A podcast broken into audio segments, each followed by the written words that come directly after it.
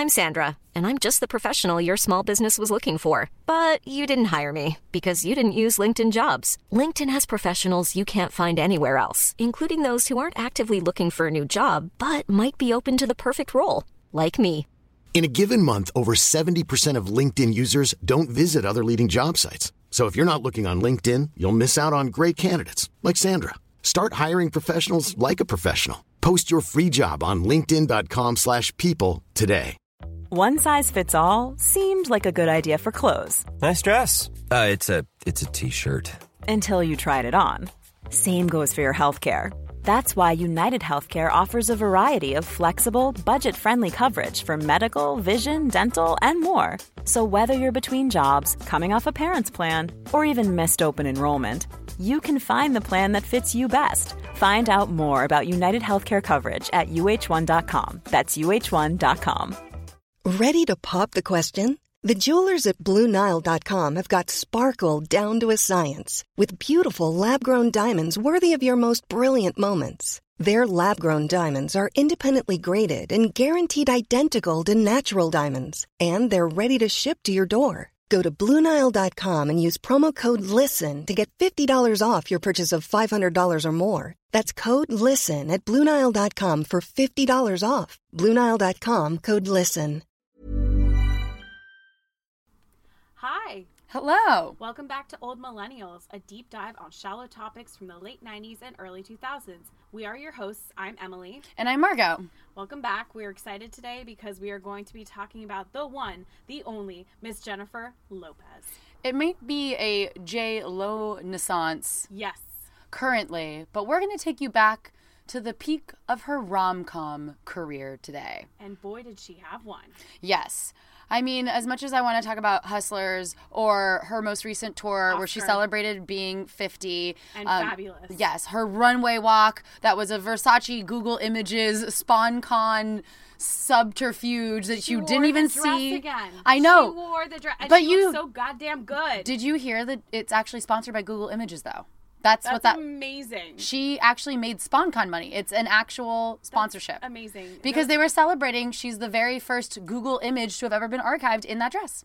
To our Mountain View listeners, if any of you had anything to do with that collaboration, please email us. I don't what oldmillennialspod at gmail.com. it must be some sort of ad agency that brokered that deal. I don't know how else that would have worked. You know, her adorably high key Instagram boyfriend slash fiance who used to be a baseball player but mostly is known for wearing polos now. We can't talk about any of that.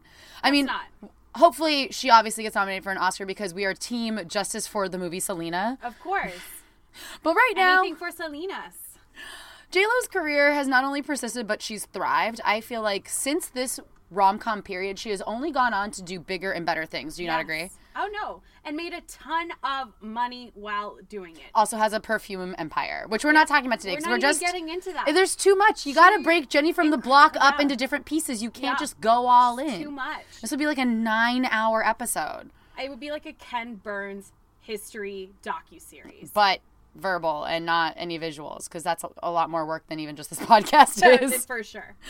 She has weathered high-profile relationships with Ben Affleck and Diddy and a bunch of other fuck Anthony. a bunch of other yeah. fuckboys I was going to say. she had an ill-fitted Grammy performance last year and also she's weathered Gigli. Yes. She's had verifiable hits in TV and music and movies, which Fashion. is wild. Uh, I obviously she's more popular now than she's ever been, and she's incredibly strategic in her career. And even though she's been a certified diva for some time, I think her rom com career proves that not only is she a lead, but she can make a box office hit, even if it's a complete turd. So J Lo is the queen of busy business ladies who are too busy to fall in love, which is typically a lifetime trope. But because of her star power, even as far back as 2001 with the wedding planner, when it wasn't quite yet verified yet that she was going to be this total superstar, because I believe her efforts were still pretty split down the middle between movies and music, but she was getting away from TV and her her charisma and her star power otherwise elevated this kind of like so-so script which is like a theme throughout all of these movies For sure. the wedding planner from 2001 is rotten at 16% and in the jennifer lopez canon the wedding planner is sandwiched between the cell and angel eyes which is um Wow. what a break i mean i guess she got sick Wow. of the dark Yes. Because you wanted to, when we were initially trying to put together this episode, you wanted to include Angel Eyes. Just kind of came out of my mouth, and then I was like, mm, and I corrected her and said, "That's not a rom com." That's also why I put enough in here initially. and Was like, "That is also not a rom com." no. We we can touch on it, but um, let's just start with something light and fluffy.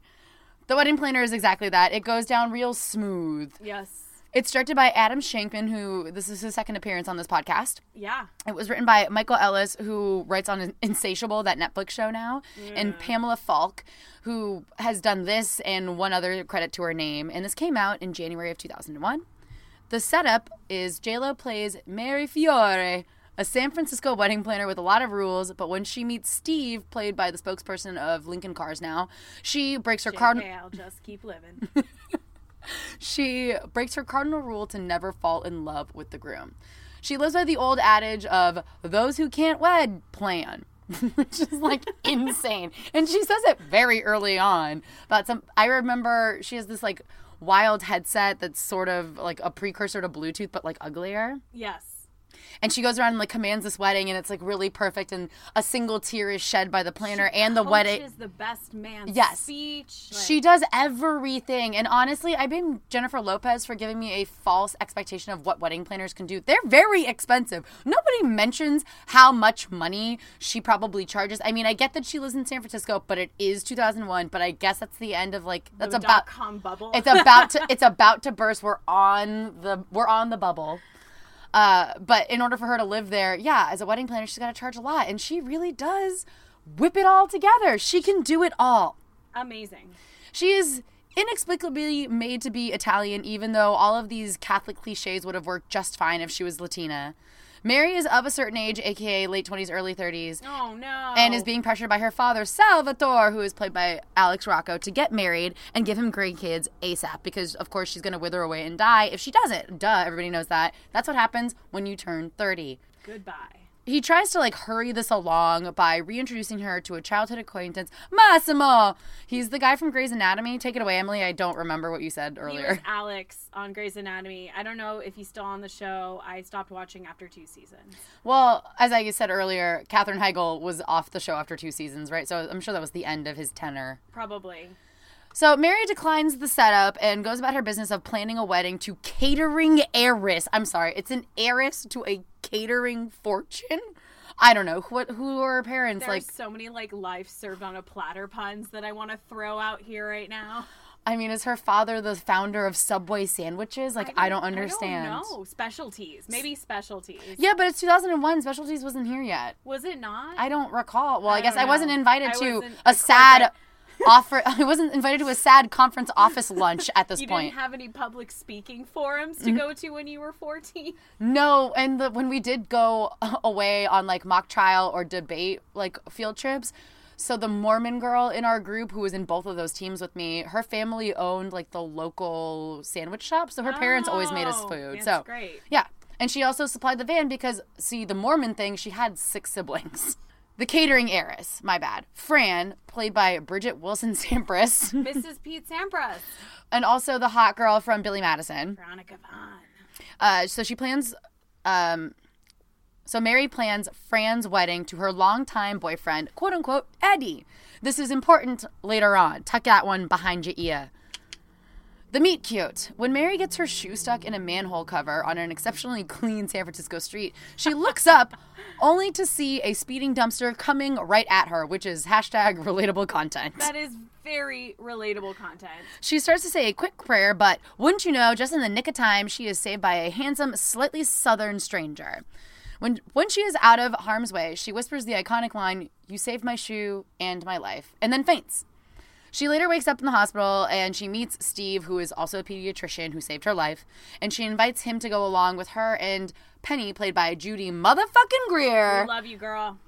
uh, with them to an outdoor movie night that devolves into Mary and Steve dancing like you do. P.S. Just a side note from like personal experience over here.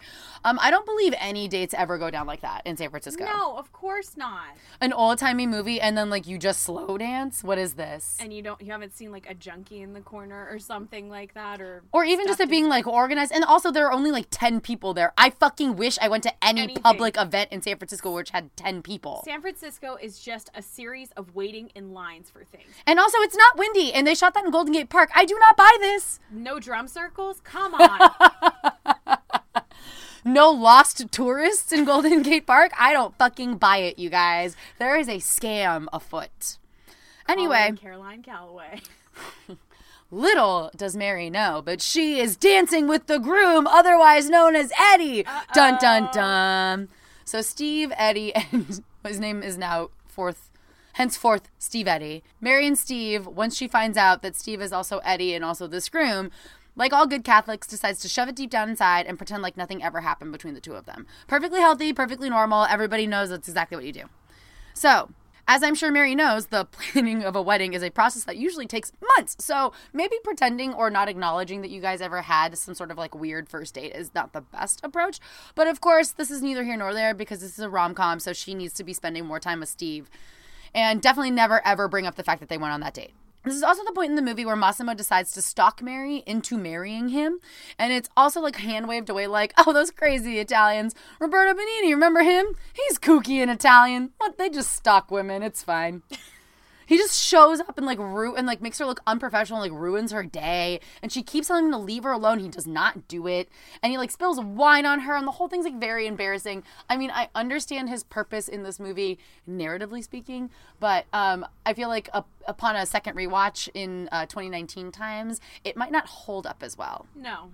At the midpoint of the movie, Fran naturally has to take a week long business trip in the middle of planning her wedding. As and one does. everybody knows you schedule a week long business trip when you're up to your fucking eyeballs with wedding planning. That's what everybody does. It's in all of the wedding planning books. Just check online. Just check the knot. Everybody knows. Fran encourages Mary and Steve to spend more time together and obviously fall in love.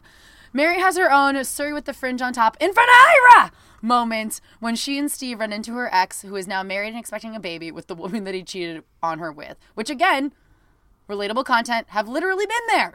Wow. Yeah. Yeah. Yep, yep. It was not chill. Mary tells Steve about it later, and it leads him to tell her that he's in love with her. But because JLo is nothing but a professional and also Catholic, she turns him down and again shoves her feelings just deep down inside there. She eventually agrees to marry Massimo after a combination of like badgering and also the scene with her father, which is actually quite beautiful. And if I recall correctly, I cried in the theater when I watched it, but as her father gives her this whole spiel because this whole time Mary throughout the movie is like I want a marriage like my parents. They were so in love. My parents were in love. Like they were the best and oh my god, it was so ideal. And her father finally comes clean and tells her that his marriage to her mother was actually an arranged marriage and at first her mother hated him and then hate and then one time uh, early on in their marriage he got very sick and she took care of him.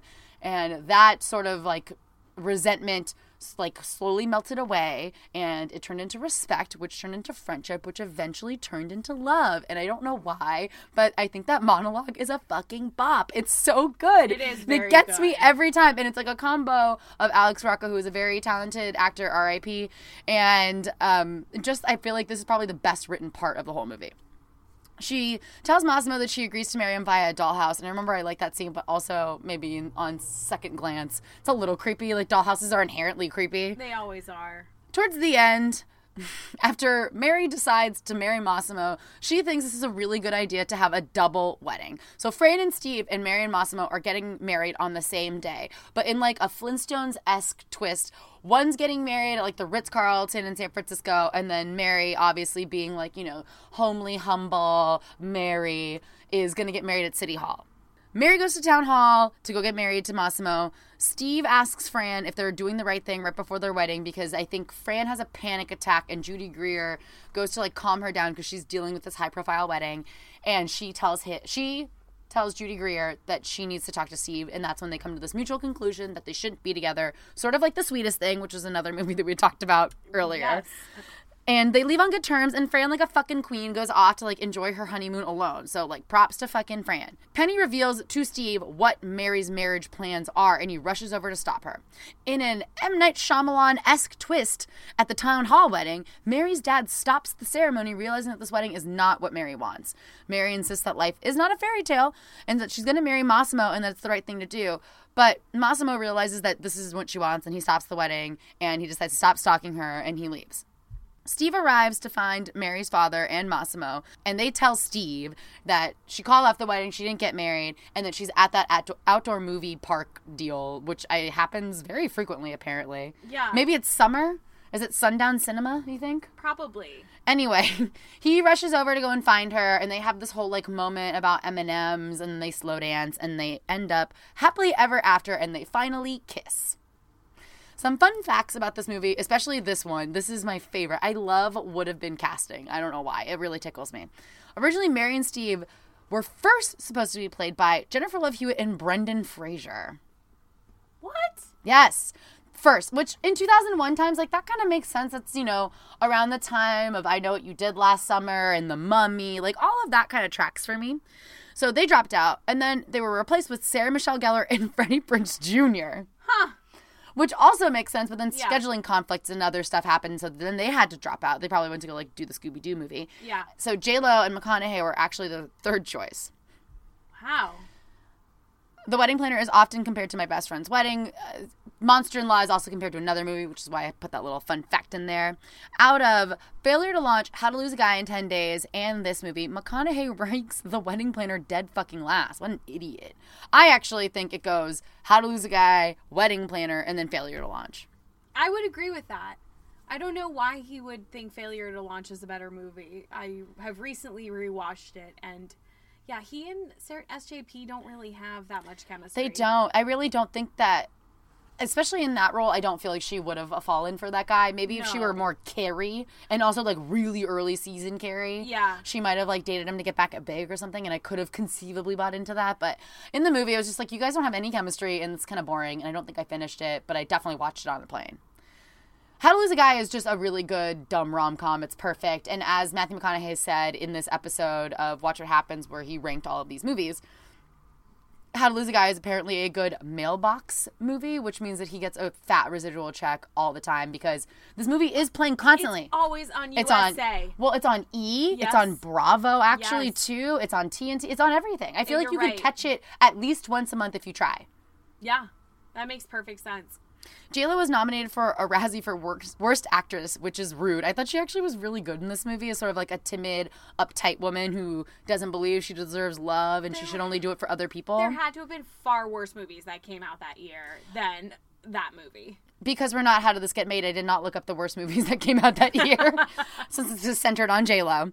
But this movie was critically panned, and it made 13 million Super Bowl weekend, which was its opening weekend. It overall made 60 million with a 35 million dollar budget, which I don't think is bad. But it again goes along with sort of the narrative that follows this period of her movies where they were critically panned, but then they made back all of their money, so it wasn't like a total bust. And it obviously she just like cruises on by anyway. It's just Yeah. another thing. She has 111 credits, so this is just like another notch, you know. Way to go, J Lo. Yeah, I mean, you know, there's also what was that movie or that TV show she did with Ray Liotta a couple years ago that actually wasn't bad, like Dark Oh, Blue or something. yeah. Anyway, like there are like two seasons. Blue. Rookie Blue. No, that's something that whatever doesn't matter. Yeah. Uh, either way, she's got some like a lot of TV in there too, but she's got a shit ton of credits. It's wild. And that's all I have for the Wedding Planner, which is a movie that I greatly enjoyed. I if I didn't see it opening weekend, I definitely saw it the following weekend. For some reason, I was either forced or I was ha- I had to watch my stepbrother for the afternoon, and we went to go see it together. And he's not historically a rom-com guy, but he actually really enjoyed it. And we really liked The Wedding Planner and we had some inside jokes around seeing it. And I remember the theater being packed and it was an enjoyable movie, but again, 17% on Rotten Tomatoes tells us otherwise. But I wonder if it holds up in a second rewatch. I feel like it would be, you know, again, like much like How to Lose a Guy in 10 Days. If I saw it on USA or TNT or Bravo, I would just, I'd stop and watch it probably. You know, Yeah, and definitely leave it afternoon. on in a background. Yeah, it's great background noise. Well, it's all you. Well, I did Made in Manhattan, which was another one of those rom coms that J Lo is in, where It was panned by critics, but it made pretty good mo- money. Currently holds a 39% rating on Rotten Tomatoes. It was released in Dece- on December 13th, 2002, and was directed by Wayne Wang, who's also known for directing The Joy Luck Club, Anywhere But Here, Because of Winn-Dixie, and Last Holiday. What happened? Last holiday. Oh, I like Last Holiday. It's fun. Yeah, no, it is fun, and I love Anywhere But Here. That's another one that's on like TNT or whatever. I'm gonna watch it. Um, and then Joy Luck Club's a really good movie. Is anywhere but here the Natalie Portman one? Yes. Okay. And the one that Mona Simpson wrote. It's based on the book. She was Steve. She, I think she was Steve Jobs' half sister, right? Like they share a father. Is this the one where she has a kid in a Walmart? No, no, no. That that's where the heart is. Ah, I Came get the out two- around the same I time. know. Yeah, I, yeah, and I saw both of them probably Yeah. back to back. Yeah. So the the movie was directed by Wayne Wang. The script was written by Kevin Wade, who is known for writing Working Girl, which also has kind of a modern Cinderella twist. So I thought that was kind of interesting. Um, he also wrote Mr. Baseball Junior or Junior. Wait, what's And Mr. Baseball? That's with Ted Danson. It's one of those in the like early 90s, late 80s. There were a bunch of like baseball comedies that came out. I don't think I've ever seen it in its entirety, but um, it's one of those movies that came out around then. And then Meet Joe Black. oh my god. Whoa, that you did not prepare me for that. I feel a little betrayed. he also created and executive produced that show Cashmere Mafia with Lucy Liu that lasted for about a season. Was that on ABC? Yeah, it was. It was like Sex in the City, but with women who have real jobs. Oh, oh, and it has um, what's her face? She's always in shows that get canceled too. Yeah, Miranda. Well, there's Miranda Otto. No. There's um blonde chick was. Uh, she's from Sarah Michelle Gellar. What the fuck is her name? I'm blanking on it as well. Uh, she used to come into my old job all the time. She's very nice, like Vanessa something. yeah, something. Vanessa like That. No, no, no, No, no, no, no, no, no. Eh, whatever. Anyway, It's the- gone now. the plot of this movie goes as follows. It is a modern Cinderella retelling. So Jennifer Lopez plays Marissa Ventura, a woman who works as a maid at the Beresford Hotel in, of course, Manhattan, hence the movie's title. Marissa is a single mom to Ty, who's played by Teen Wolf himself, Tyler Posey, which I did not remember until I researched this movie. Marissa's coworker friends believe she has all the talent and skill to become a manager at the hotel and secretly submit an application on her behalf to become one. I'm so sorry. Can we just pause for a, quick second? Um, she was in that movie with uh, uh, Vanessa Hudgens recently. That's like a very similar plot. Yes. Okay. Yes. That that is a trip that they then remade this movie again. Pretty much. Great. One day, she's cleaning the room of a socialite named Caroline Lane, played by the late Natasha Richardson, R.I.P. And Caroline asks her to return a Dolce & Gabbana coat for her. One of Marissa's coworker friends, Stephanie, convinces Marissa to try on the coat, which of course looks amazing on her because she is J-Lo. Meanwhile, Ty, Marissa's son, meets Chris Marshall in the elevator. Chris, who's played by Ralph Fiennes, which, oh my god, like, did anyone ever expect to see Ralph Fiennes in this? No is running for Senate and is talking to his campaign manager, Jerry, played by Stanley Tucci, while on his way to walk his dog. The tooch is loose. Aw, yeah. Ty pets his dog, and Chris and him start talking because Ty, in order to go full method for his school presentation on Richard Nixon, is listening to the 70s soft rock band Bread on a Walkman. After Ty impresses Chris by knowing his political record as an assemblyman, Chris asks Ty to join him on a walk with his dog. Ty goes up with Chris to Caroline's room, where Marissa is cleaning slash trying on the Dolce & Gabbana coat, to ask for permission to go walk the dog. Chris is immediately into Marissa, of course, believing that she's Caroline Lane, the uh, socialite. The three go for a walk with the dog, and while it's clear the two have feelings for one another, Marissa tries to avoid seeing Chris after this out of fear that she will lose her job for it. Chris then sends a lunch invitation to Caroline's hotel room by way of the hotel butler Lionel, played by Bob Hoskins, and Marissa is in the room when Caroline receives it because he believes, of course, that Car- that uh, Marissa is in fact Caroline. When the real Caroline goes to the lunch date, Chris is confused and later asks Jerry to find the real Caroline and invite her to a big gala that will help his campaign. Jerry asks Lionel to find her, and Lionel quickly re- figures out that it's Marissa he's looking for. So Lionel gives her the dinner invite but tells her to break it off so as not to ruin her future career in hotel management. Sorry, that's a funny sentence. I didn't think I'd get to utter that. Yeah. Surprises. Marissa gets a pretty woman montage, of course, and her friends around the hotel help glam her up for the night by doing her hair and makeup and loaning her a dress and Harry Winston diamond necklace, as one does. Marissa, still known as Caroline to Chris, and Chris have a great time at the gala, which leads them to spending the night together at, in his room at the hotel. The next morning, the real Caroline sees her leaving his room and tells the hotel management, who then fire her in front of Chris. They break things off, and the press finds out about the story and continuously hounds the two of them. Marissa finds work as a maid in another hotel where Chris has a press conference one day about his run for Senate. Ty pulls a Hugh Grant in Notting Hill and attends the conference, asking Chris about believing in second chances while making jokes about politicians being forgiven. Chris responds yes and walks into the crowd to follow Ty to the hotel staff room where Marissa is on her break, with the press and his campaign manager following him. The two reconcile with a quote unquote reintroduction where she introduces herself as Marissa Ventura, housekeeping. I remember that so and vividly. He introduces himself as Chris Marshall, senatorial candidate. We find out by way of an ending magaz- an ending epilogue of magazine covers that Chris gets elected, Marissa starts her own hotel management business with her friends, and they live happily ever after. So, despite mixed reviews, particularly around the predictability of this plot and the lack of chemistry between Jennifer Lopez and Ralph Fiennes, oh yeah. which again, they're both great actors, just not together. Just not yeah, exactly. They had negative chemistry. It just they Mm-hmm. felt like two people giving a really long handshake. It was very bizarre. a very polite handshake.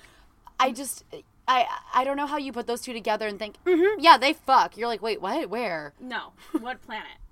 Made in Manhattan went on to gross 155 million dollars worldwide on a budget of 55 million. It actually went on to inspire a very popular telenovela called Una Maid in Manhattan that was produced Fun! and aired on Telemundo. The I feel drew- robbed that I didn't know about Right? this. the premiere drew 1.6 million viewers, and the series finale drew 2.1 million and had 168 episodes. Well, it is a telenovela, Emily. Of course. Minimum 100 episodes. at least, and that's a bad show. Behind the scenes, uh, the film script is credited to Kevin Wade as the main writer, but John fucking Hughes has a story by credit under What? his usual pseudonym as Edmond Dantes, which is the one his his constant pseudonym throughout his career when he wrote Beethoven and he wrote Drillbit Taylor and this movie or inspired the story. Oh my those. god, I forgot he Right. wrote Drillbit Taylor. Yes. So he is that's the main character in Alexandre Dumas' is The Count of Monte Cristo, and so he used that as his pen name uh, whenever he didn't want to use his real name. So he wrote the story, and then Kevin Wade went on to write the script. Whoa. Yes. I never knew Yes. that. On top of that, Oh. John Hughes, I'm not ready. I know, was originally going to direct this movie. Oh my god. Which he like just to remind you guys, this is around early 2000s. John Hughes like stopped directing around the mid 90s and would write and produce things or had a story by credits here and there under pseudonyms. But he was out of the public eye after the mid 90s. Um, so this was like very crazy that this would have happened. Was it supposed to be like a comeback vehicle? I believe or... so. I believe so. It was also originally titled The Chambermaid and later Uptown Girl, which uh, The Brittany Murphy movie? starring Hello. Dakota Fanning is yeah, I know.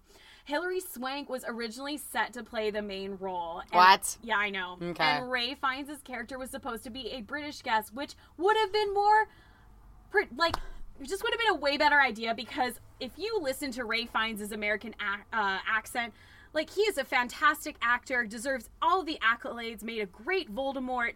He cannot do an American accent. I'll just leave it at that. Well, this was pre uh, and Harry, so they didn't even know you could do that. I know. Surprising.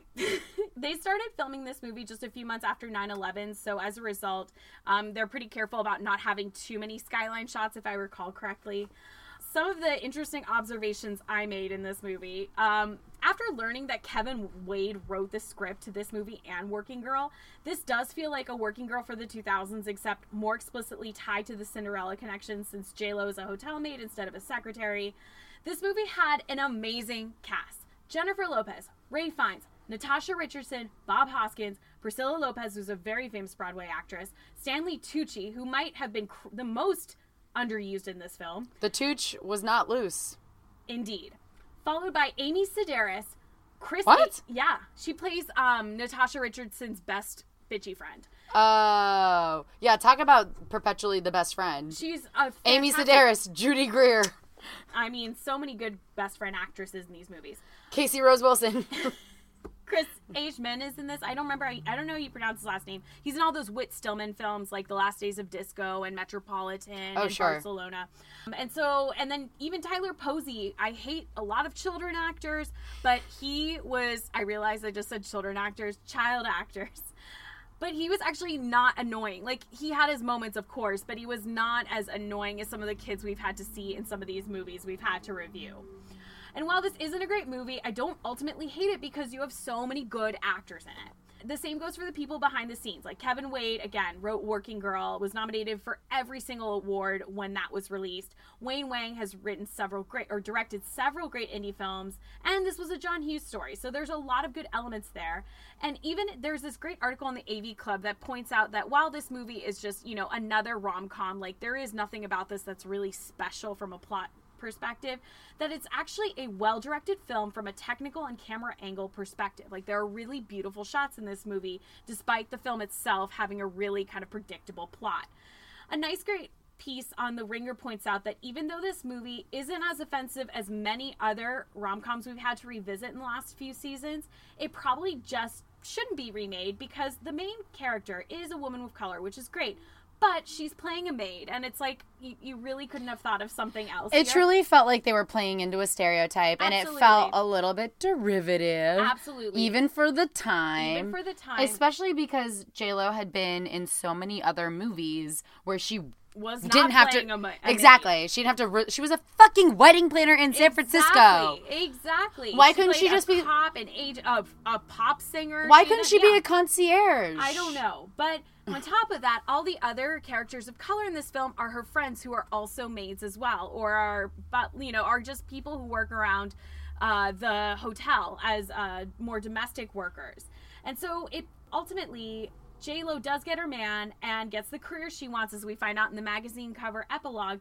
The other thing that's really prob- problematic here is that we're supposed to believe that like she's going to just give up everything, her career possibilities and all that, to be in a relationship with someone who ultimately will not suffer any consequences if they get caught. So she loses her job when he finds out that she is a maid and she Okay, okay, but she was wearing someone else's clothes. I'm sure. fair. I'm sure that's the fireable offense, right? Yes, but I mean, at that point, she wasn't. So like, the, she was she was wearing she was caught wearing the coat in the beginning, and she was scolded by the Natasha Richardson's character. But ultimately, like, it wasn't the big infraction. She just went and confessed because she was kind of jealous that uh, J Lo had ended up with Ralph Fiennes's character instead of her because they had gone on a date before when he thought she was Caroline or whatever. But really, this movie, I mean, it's not one of those where it's like horribly, horribly offensive that it should have never been made and should never be made in 2019. But there are just enough things about it where I'm like, yeah, I think we can do better on original scripts first off and first and foremost, and then other things that would be better to remake. Well, it's called like the do over or whatever it is now with Vanessa Hudgens. So Yeah. Um, and by the way, to just circle back to Cashmere Mafia, the actress that I was thinking of wasn't in Cashmere Mafia. She was actually in Lipstick Jungle, which was came out around the same time, Very and similar. and her name is Lindsay Price. oh yeah. That was who I was thinking of. Oh. But yeah, I remember when that Vanessa Hudgens movie came out, where it was basically like younger and Maid in Manhattan, like smushed together. Because the twist that Vanessa Hudgens is like her daughter that she gave up for adoption or whatever is. I don't know, something else. I don't know where that came from. But the like lying about how old you are and on her resume, that whole thing, and then getting a job and then pretending to be somebody else, like that's kind of like made Manhattan, but updated to like not make her um, a maid. Not like there's anything wrong with it, but obviously they were playing into some sort of stereotype in Maid in Manhattan For sure. and made like to make her lesser than or like undeserving of like the white senator guy who probably has some like way more fucked up shit in his past than being a fucking maid. One can only hope to just be a maid. yeah. So that's what I have on Maid in Manhattan. Well, we're gonna jump ahead to 2005 because, you know, I could talk about enough, which I can't stress enough is not a rom com. it uh, it's actually what I in my brief research before I was like, this is too dark. This is like too dark and like a weird detour to take. Um, it's actually based on a book, which I didn't know, but I've seen enough a lot of times.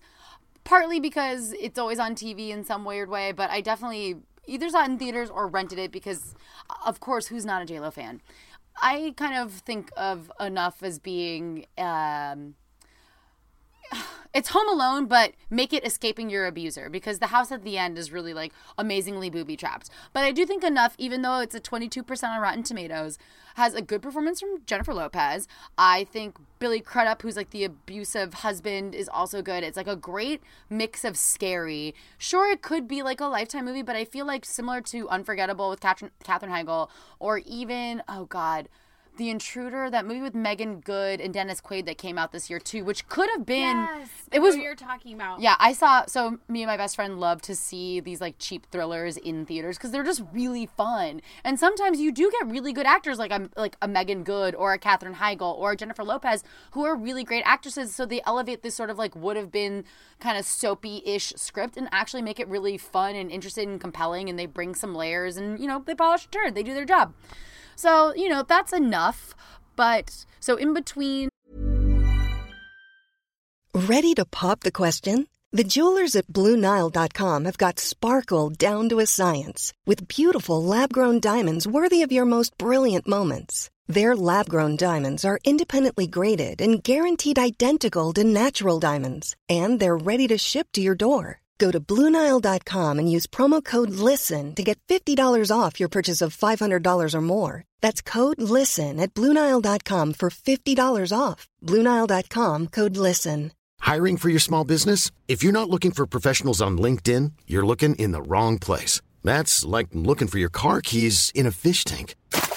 LinkedIn helps you hire professionals you can't find anywhere else, even those who aren't actively searching for a new job but might be open to the perfect role. In a given month, over 70% of LinkedIn users don't even visit other leading job sites. So start looking in the right place. With LinkedIn, you can hire professionals like a professional. Post your free job on linkedin.com slash people today. Enough. Before Monster-in-Law. In the J-Lo canon, this is after Shall We Dance, which is like that Richard Gere, Susan Sarandon movie where she teaches Richard Gere how to dance so that he can like fall back in love with his wife or something. I don't. I remember seeing the trailer and being like, "Nah, thanks, I'm good." And this, and then after Monster-in-Law, she'll go on to do an Unfinished Life, which looks kind of like a budget indie that nobody really watched. That like wanted to be something like maybe like a Sundance winner or a possible uh, indie darling that could get nominated for an Oscar. I don't think it worked because I don't remember this movie coming out, and I didn't bother to look at what it was about because the poster annoyed me. So Monster-in-Law came out Mother's Day weekend in 2005 because that's exactly what you want to do with your mother on her special day. Drag her to a movie that basically says moms are fucking crazy. This movie was directed by Robert Ludick. Ludick? Ludick? Lukic? Lu I can't read anymore. Lukidic? Luketic? It's either Lukidic or Luketic. It's directed by Lukidic? it's not getting any more confident. He's the director behind Legally Blonde. That's his biggest hit. Ah. And it was written by Anya Kochoff, who wrote Mother's Day, and I am holding her personally responsible for Julia Roberts' wig. JLo plays another inexplicably Italian character named Charlie Cantilini. Charlie is a quote unquote free spirit, aka she's a freelancer. She walks dogs, she teaches yoga, fucking of course. And most importantly, she's an aspiring fashion designer. I fucking hate this. This is like some manic pixie dream girl nightmare. Mm. Somehow she can afford to live in fucking Venice Beach, must be rent control. She has a meet cute one day with Michael Vartan's Kevin, which again, like the least romantic name. I actually once broke up with a guy named Kevin in high school because Kevin's like not hot. Like that's not a hot. That's not a good. That reminds me of Billy Crystal being like Sheldon. Like you don't make love to a Sheldon. Ex- to to bring it back to when Harry met Met Sally. Sally. I mean, Kev is cool. Like I like a Kev, but a Kevin, like you insist on being called Kevin. Anyway, he's conveniently a doctor, so she'll definitely have this fashion line dream realized. Things are obviously amazing at first, but then things inevitably take a wrong turn when Kevin introduces Charlie to his mother, Viola Fields, who is played by Jane Fonda. Amazing. I don't even know. This is a great get. I have no idea how this happened. Viola is a former newscaster who was recently replaced by a younger woman, and she's in the middle of like a midlife crisis. On site, she fucking hates Charlie, which uh, immediately makes this movie not fun. Like, I get it's the point, but when she, before Charlie could even do anything terrible, she's like, I fucking hate you. Like, how does that even happen? Just hates the cut Jane of her. Fonda is better than that. She would have to have so, a reason to hate someone. I mean, some of this really plays like I feel like this is a good groundwork for what will inevitably inevitably be her character on Grace and Frankie. I feel like she does a lot of this like screaming in a beautiful home a lot really well. And she mm. does it a lot on Fra- Grace and Frankie. And she is pretty bitchy, and she is bitchy in the show. So I, and we hadn't really seen her be this kind of like bitchy, saucy broad because she was like the muse and an ingenue and having threesomes with that terrible husband that she had. You know, like she was all of those things. And then she was, she hadn't been on screen, and I'll, I'll talk about it a little bit later, but she hadn't been on screen in a really long time. So it was really an interesting departure. But I think, you know, other than Jane Fonda's performance and, and Jennifer Lopez too, and anytime they cut to them, just the two of them interacting without the Michael Vartan factor, it is incredible that they have both of these fucking people in the same movie. And this is probably one of those movies that also, in retrospect, or maybe even at the time, did not pass the Bechdel test. So she hates Charlie immediately, and she becomes even more distraught when Kevin proposes to Charlie in front of her. She's obviously fearing that she's going to lose her son, but also she's in the middle of a midlife, midlife crisis, and that's what you do when you need to like grasp onto control. You just immediately hate people, and so you're going to take it all out on your son and his seemingly nice girlfriend. Ruby, who's played by Wanda Sykes, is Viola's assistant, and she tries everything with her, the assistance of Wanda Sykes' character. She tries everything to stop Charlie from marrying Kevin. At some point, Elaine Stritch gets in the mix as Kevin's grandmother, Gertrude, who obviously instantly loves Charlie because Gertrude and Viola have a blood feud because Gertrude, her son, married Viola and she's always fucking hated her. And so the cycle continues. Don't you see? Jane Fonda has to hate Charlie. She has to attempt to fucking poison her by giving her nuts, even though she knows that she's deathly allergic to fucking nuts. I don't like, I've never found this to be funny. Be like, ooh, let's poison him. Like, even in Mrs. Doubtfire. Yeah, no. Allergies Like, yes. are not something to mess around with. Yes, Pierce Brosnan is a dick, but do you fucking try and kill him? That's no. not a hijink. That's like murder. It- it's literally murder. If anybody could ever discover that you uh, did not accidentally poison them, you would go to fucking jail. You'd be charged with fucking manslaughter. What are you doing? This is not comedy. It's insane. Anyway, boom, boom, boom. oh, I'm dead. Like, why is that funny? I mean, I know you just laughed, but I'm not laughing at that. I'm laughing at the like thought of at our making great that. at our great bit work. Exactly. So Charlie rightfully fucking tries to call off this wedding, and Viola has some sort of like 11th hour fucking epiphany and realizes that she wants Charlie to stay, and they reconcile, and Charlie and Kevin eventually get married, and Viola and Ruby go off into the sunset, and that's the end of it. Monster Law is nothing special. It is fairly predictable. It does have a very uh, a a followable plot, right? Like you know, like this evil mother-in-law is going to show up, and you're going to get that like it's just like hazing. She's got to hate Charlie, yada yada. That they're going to make up, and then she's going to end up with Michael Vartan and all this other shit. She's going to have her fucking design line and own this shop on Venice Beach. But what's interesting is sort of like the behind the scenes. So this film was a really big deal because of Jane Fonda's return to the screen. She hadn't been in a movie since 1990. Her last film before this was Stanley and Iris. Jane Fonda had even confessed that the screenplay sucked, but she chose this as her comeback vehicle because she knew a lot of people would go see it because of this was like the height of Jennifer Lopez popularity. I'm not sure where we are in the Bennifer timeline. I think this is like the post, but I feel like yeah, it's even definitely post. I think that even after they broke up, she like got even bigger because she ditched the fucking dud. She dates and she was dating the backup dancer, and I think it's around the time she probably married Marc Anthony. This follows another trend, and also Jane Fonda's gut was right. This movie made a shit ton of money. Even though it was panned by critics, Monster in Law went on to make $154 million on a $43 million budget, which is bonkers.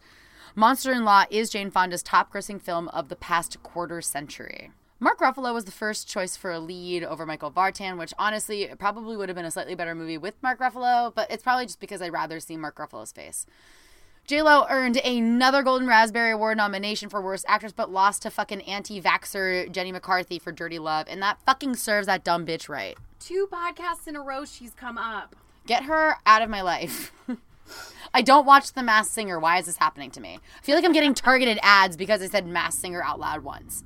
All right, well, that's all I have for Monster in Law, which I, I did not enjoy seeing in theaters, have not really rewatched since, and even the trailer, it felt very, I don't know how else to describe this, but like 90s rom com feel where like the slapstick, like Poisoner, it's funny, but in 2005, and it, even shot wise, like you were saying, there there are things about Maid in Manhattan where like it's technically good and they make interesting choices. I it wasn't. It was much more of like a broad comedy, more slapsticky, and I feel like J Lo and Jane Fonda, even though they are, they can and they they do really good physical comedy.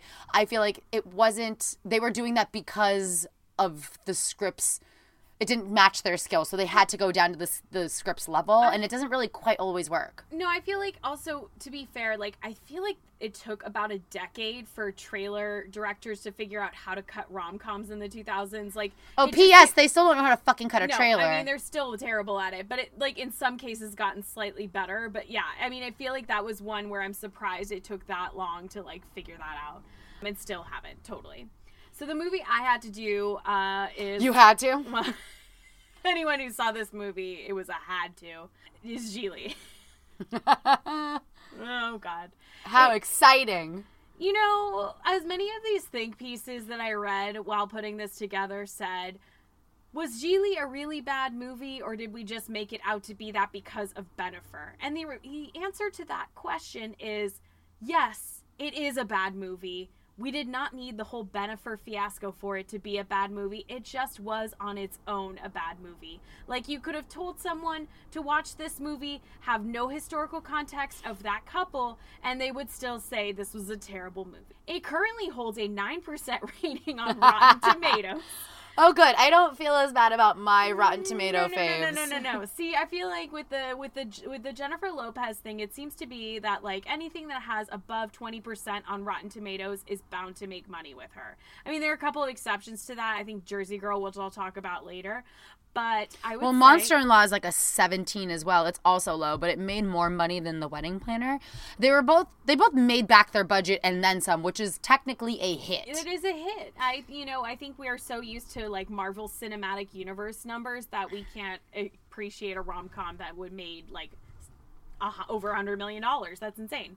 So anyway, it was released August first, two thousand three, and it was directed by Martin Brest, who is best known for directing Beverly Hills Cop, Midnight Run. Scent of a Woman and Meet Joe Black. I'm another sorry. Meet Joe Black connection. Wait, why didn't you tell? Why didn't you lead with it? it? Was it's the same dude as Beverly Hills Cop? His commentary on Beverly Hills Cop is delightful. I feel really bad because after this movie, Martin Brest has never made a movie since Gigli. So you get the sense in the commentary for Beverly Hills Cop that he's had a very negative Hollywood experience. Uh, I don't think it's ever really worked out the way that he's wanted. So I'm not surprised that he retired early. and he started out on top. So his film that he made when he was a student at NYU is one of those National Register films. Like it was entered in the Library of Congress as a significant film. So it sounds like he kind of started at top and then, you know, mid 40s, early 50s in his career, he makes Gigli and it just completely bombs. that's why you gotta. it. So you gotta get like me and start in the gutter. That way, Exactly. that way it can start- only go up. It can only go up.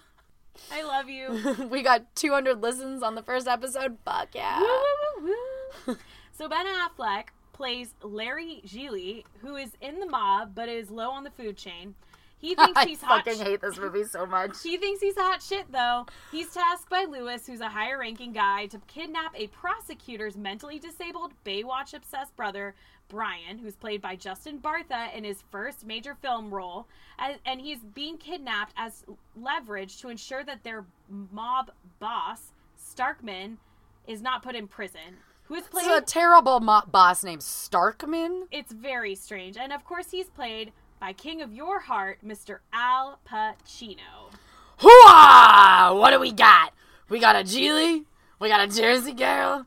Show me your wedding planner. show me your hands, Jennifer Lopez. Show me your hands. Lewis doesn't trust Gigli with carrying out this plan through, so he hires a independent contractor, quote unquote, named Ricky. Okay, Who's- first of all, fuck you guys because that's an insult to all independent contractors. Some of us have had to be that. Both you and I have had to be independent Yes. contractors. Ricky is played by Jennifer Lopez, and she is there to keep him in check so that she has eyes on him, but he has eyes on her. Gigli. That's so. It's even creepy when you say it and you're trying to be fun. It's just like a creepy line. I know, I know. This, I mean, this movie. I will read some quote highlights that come out of Ben Affleck's mouth later on, and I'm sure I also just- you'll appreciate it. I love that even in the movies world, Ben Affleck's like a fuck up and he needs to be babysat to get through the day. As the song said in Team America World Police, I need you like Ben Affleck needs acting classes.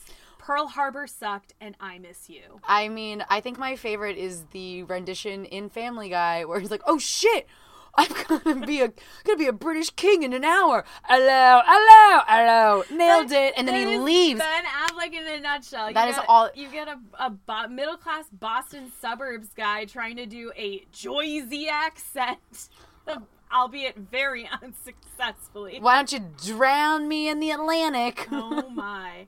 Gigli cannot believe his boss doesn't trust him, and he's bummed out because he finds out Sorry. Also, it's wild that he's Gigli and not Jennifer Lopez. I spent readers until 24 hours ago. I did not know that Gigli was in fact Ben Affleck. So Gigli cannot believe his boss doesn't trust him, and he's bummed out because he finds he finds Ricky hot, but oh boo hoo, she's a lesbian. Ain't that always the case? Rats. he's always he's also Don't you hate it when you're always trying to bang lesbians? Oh, story of my life. He's also annoyed by the fact that Ricky gets along well with his mom, played by Lainie Kazan. And if you're counting, we've seen her play Jewish, Greek, and Italian, like our girls Andrea Martin and Olympia Dukakis. Take a drink. You just had old millennials bingo again. oh my god. The two love poking fun at him. Aw, ma. Oh my god, Also- Emily. I really got into method Ben Affleck for this. I heard her practicing seconds before we flipped on the mics. I mean, next episode, if we ever have to talk about Good Will Hunting at one point, I'll practice five minutes prior on my Boston accent. he also constantly gets annoyed by Brian, the uh, mentally disabled brother of the prosecutor that they have kidnapped. His continuous requests to go to the Baywatch because he's Baywatch obsessed and calls him a bunch of unfortunate slurs as a result because LOL, it's 2003. Well, also, as you stated earlier, Justin Bartha got simple jacked in this movie. He totally got simple jacked in this movie. And we have Ben Affleck constantly telling him to, quote, act fucking normal. I fucking hate this movie. Martin Brest, Oscar nominated scriptwriter, wrote this. Well, look, what's his face? Martin McDonagh made three billboards outside of Ebbing, Missouri. we can't all fucking make the hits. I know, that's true. Or, as my old screenwriting teacher used to say, it's not all art. Meanwhile, a detective played by Christopher Walken, question mark, shows oh, up- shit, I Yeah. forgot. shows up at Gigli's house questioning him about Brian's disappearance because he's uh, a potential suspect. And things begin getting dark when Ricky and Gigli are then tasked by Lewis to cut off Brian's thumb, which neither of them want to do. Then, another weird plot twist Gigli's ex girlfriend shows up and accuses Ricky, who we have established is a lesbian, of changing her sexual orientation. And as a result, the ex girlfriend tries to end her life by slashing her wrists. She ends up in the hospital where Ricky gets the idea to go down to the morgue in the hospital and cut a corpse's thumb off and send it to the prosecutor to pass it off as Brian's own thumb. Wow, that was a wild paragraph. Wow, Bethany, wow. I don't know what to say. Gigli and Ricky, after that, then sleep together because, of course, Ben Affleck confesses his love, and all lesbians magically turn straight when Ben Affleck does that. Looking at you, chasing Amy. I truly do not think that Ben Affleck's dick is that powerful. Eh, I refuse to believe that we live in this world. We can live in this world with a lot of other shitty, terrible things like climate change, but Ben Affleck's dick cannot make a lesbian straight. I just like do not believe it. It's bullshit. Curious? Sure. Straight? No. They're not No. fucking dating you. No, no, no. And curious for like the story, so you would be able to tell people at a bar, "I fucked Ben Affleck." Yeah, and it sucked. Yeah. like his acting. Hey, what do you got on Google? Sorry. That's my impersonation of Ben Affleck being Italian. It's beautiful. Thank you. They then, after sleeping together, have to meet with the big boss, Starkman. Like you do Whoa. that, like changing my sexuality pre big meeting sex sesh. you get a little nervous, you know. You gotta you gotta calm down.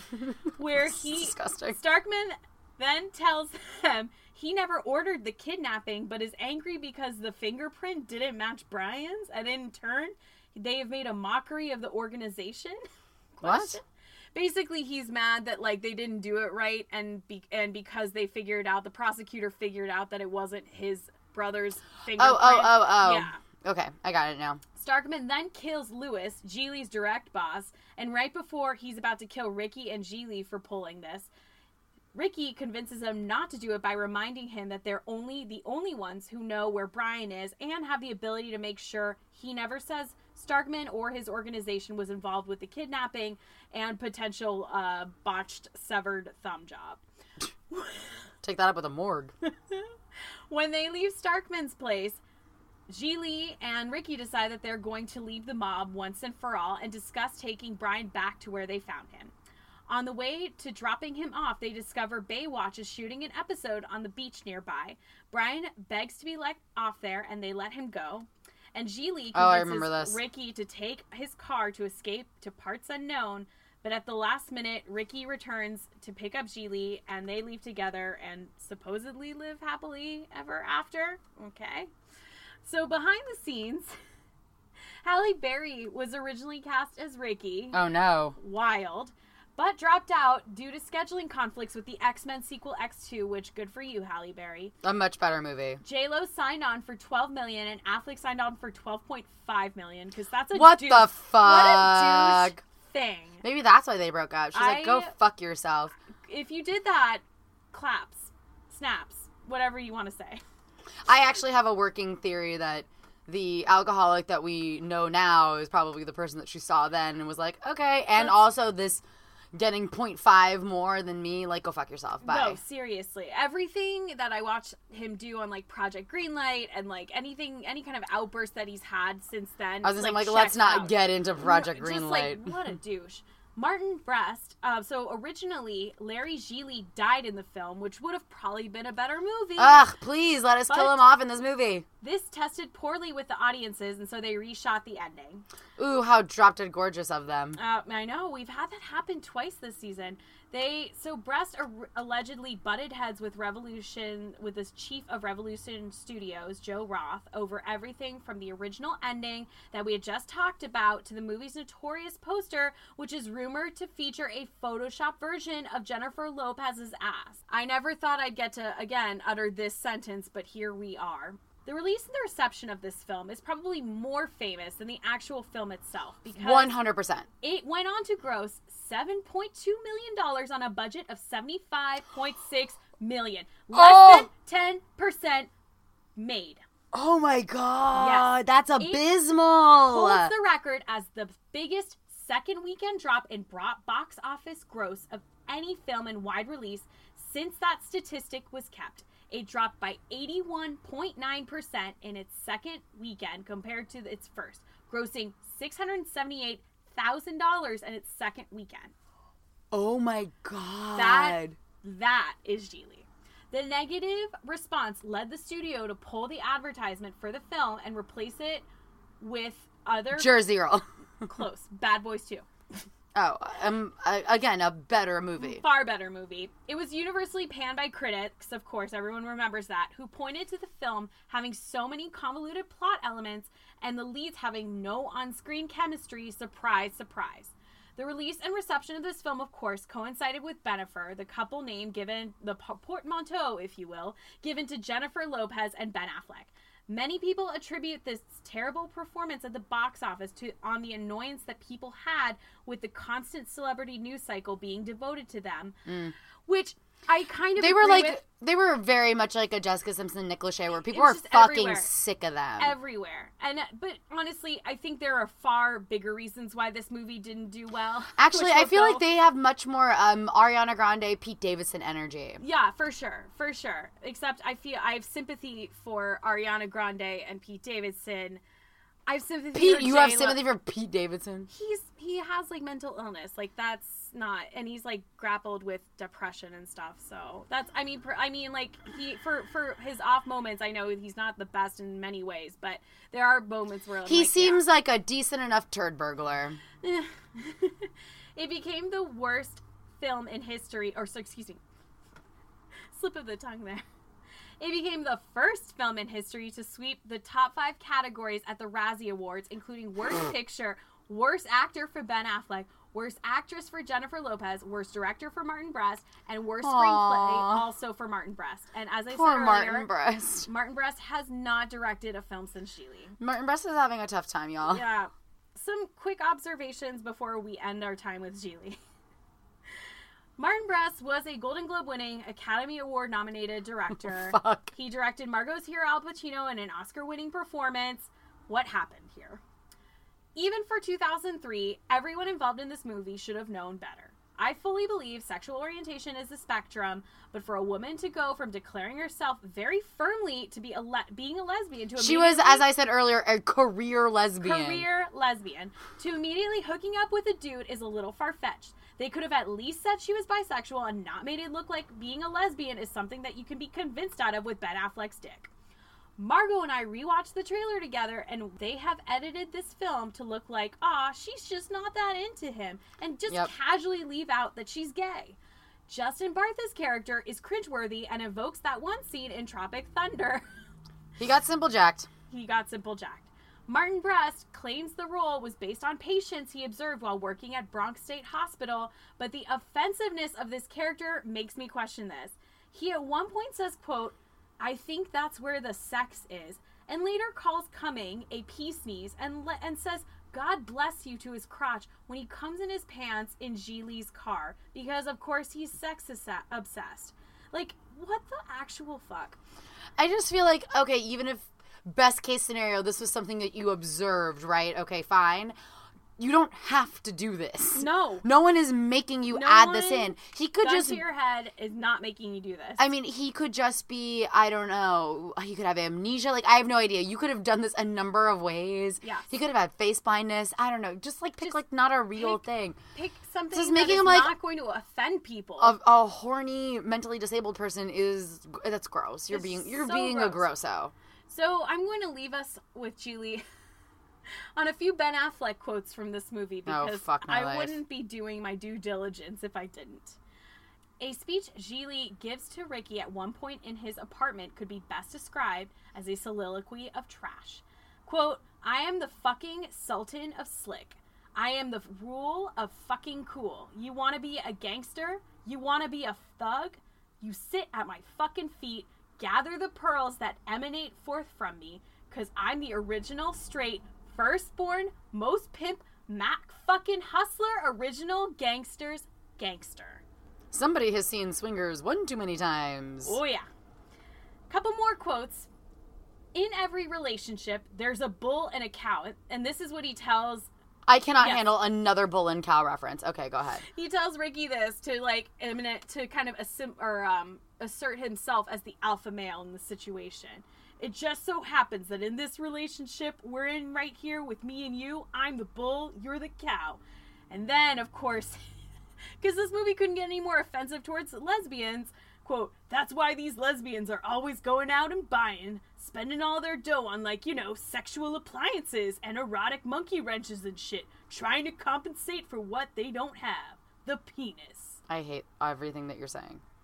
This movie did not even deserve the 7 million. Well, it made six hundred thousand the second weekend, which is it's what she deserves. Dot gif. For real. This is a nice segue into Jersey Girl for three reasons. I do feel like you cannot talk about one without the other. I even in my brain hold the two very closely together. I, I mean, I forget sometimes which one came before the like. If one was so it one was it was Gigli It first. was Gigli first, then Jersey Okay. Girl. This is a nice segue into Jersey Girl for three reasons. One, this was Ben Affleck and Jennifer Lopez's other movie that bombed. Two, Ben Affleck has two movies where he has the power to make girls go straight for him. This one and the far better film Chasing Amy, which at least has the character of Amy having dated men and women versus a quick, sharp turn for Ricky and Gigli because penis does that with Ben Affleck. You spend enough time with a man named Gigli, and your fucking panties get soaked. Magic. and number three, because both Chasing Amy and Jersey Girl were directed by Kevin Smith.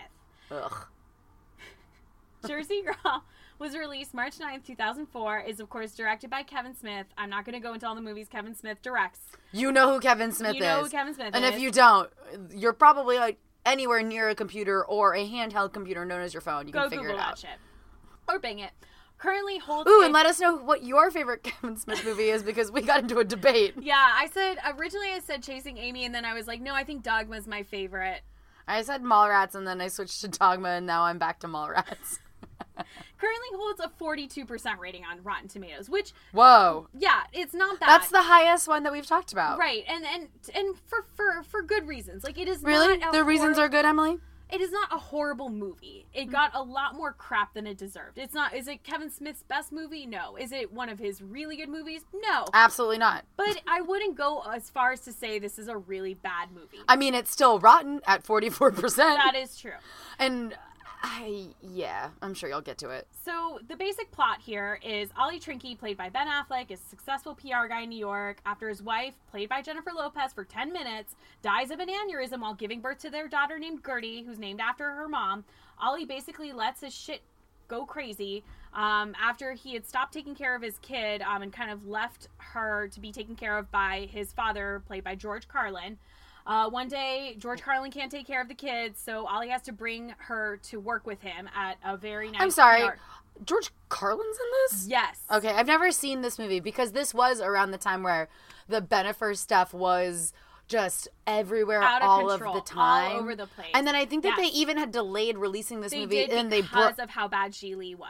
Yes, and Yes. then they broke up by the time And that it came out. exactly. And then when it came And out, no one, and no one cared. And what's crazy is that J Lo is only in this for about ten minutes. It's basically But that became a part of cameo. the. It became part of the joke, though. like I think I remember hearing people were clapping when she died, which is horrible. Like no scene depicting a woman dying during childbirth is like worth clapping over. I also that is very like the story of us or whatever that Yeah. fucking misery porn movie with uh, Olivia Wilde and Oscar Isaac is called.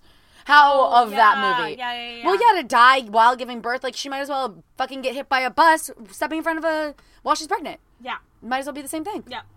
So anyway, basically Ollie loses his job because one day when he has to bring his baby to work with him, he is having a meltdown because there was a snafu with changing the diaper, shit went down, and he basically has a meltdown where he claims his client, Will Smith, and this is like 90, 1995, 96, is never going to be a good actor and is trash. And that's right before Independence Day comes out. So people remember this as a crazy meltdown. He's blacklisted by every PR firm in the city, and he is forced to move to New Jersey, where his dad lives, and raise his daughter there. So flash forward, fast forward to seven years later. She's in elementary school. He is a civil servant with his dad, and uh, she and his and Ben Affleck. He um, Ben Affleck and his daughter like to go rent movies together. One time he goes to the store and uh, he has a meet cute with Liv Tyler, who plays a video store clerk slash grad student, who convinces them to rent Dirty Dancing, which is highly inappropriate for a seven year old. And uh, over time, they develop a relationship. At one point, they get caught having about to have sex by their daughter. And, Ew, ew, ew, yeah, ew. it's Make this stop. those, This of course. this stopped being about Jennifer Lopez a while ago. And basically, he tries to get his PR career back after he has a successful PR moment, if you will, with the local townspeople from shutting down a street for doing construction work. he goes and tries to get his job back in New York while everyone disapproves because they love their life in New Jersey. Um, he, after running into Will Smith in the waiting room for this job interview, and Will Smith doesn't know who he is. Will Smith talks about uh, not never spending time with his children, and Ben Affleck is like, "That's enough for me to say no. I'm not going to go to this job interview." And he goes back to New Jersey, and they live happily ever after. And that's pretty much it.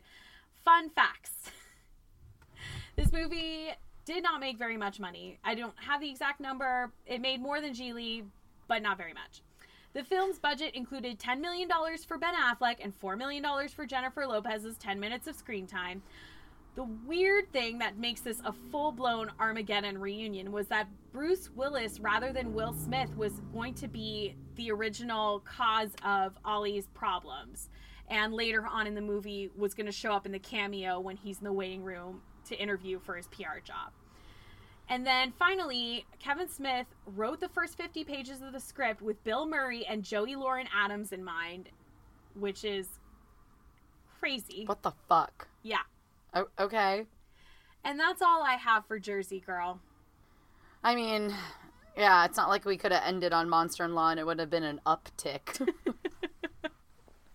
I just feel like Jersey Girl and Gigli together are so much bad movie, all crammed together. It's It's that Bennifer effect. It's exhausting. We're exhausted now, which is perfect because it's time to end this episode. It's time to end this episode.